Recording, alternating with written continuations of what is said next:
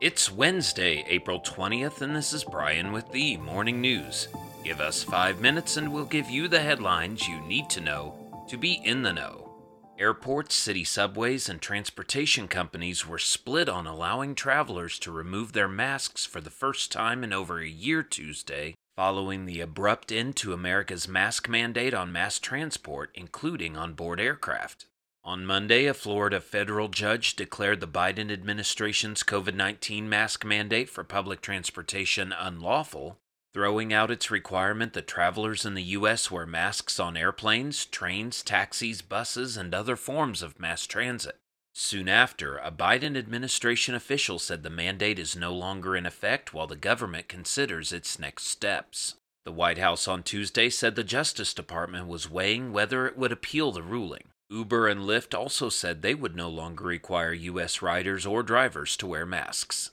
The Biden administration said it plans to make it easier for lower income student loan borrowers to get debt forgiveness through an existing program that has enrolled millions of people but provided few with relief. The move, announced by the Education Department on Tuesday, is part of a politically sensitive debate on the forgiveness of student loan debt and attempts to more broadly overhaul how the student loan repayment system works. Earlier this month, President Biden extended to August 31st a pandemic related pause on payments of federal student loans and faces pressure from progressive members of his own party to forgive debt on a larger scale.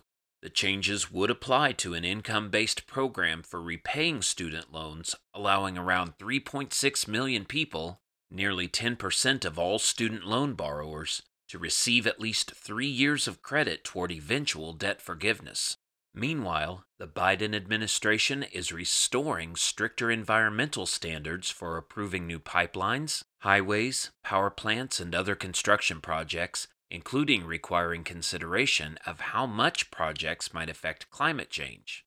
The changes announced Tuesday reinstate National Environmental Policy Act measures that had been removed by former President Donald Trump who said that federal regulations were needlessly hindering much needed infrastructure projects. Under the stricter reviews, federal agencies must take into account the cumulative impacts that a project or a new proposed federal regulation would have in an area, such as air and water quality, wildlife habitat, and climate change, according to a White House statement. The new guidelines widen the scope of environmental reviews beyond direct and indirect effects. Around the world, explosions targeting educational institutions killed at least six people, including students, and wounded 17 Tuesday in a mostly Shiite neighborhood of Afghan's capital city of Kabul.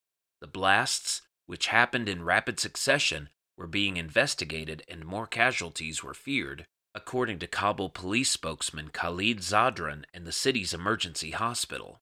Several of the wounded were in serious condition and some had been treated and released. The explosions occurred inside the Abdul Rahim Shahid High School and near the Mumtaz Education Center several miles away, both in the predominantly Shiite Muslim neighborhood of Dasht e Barchi.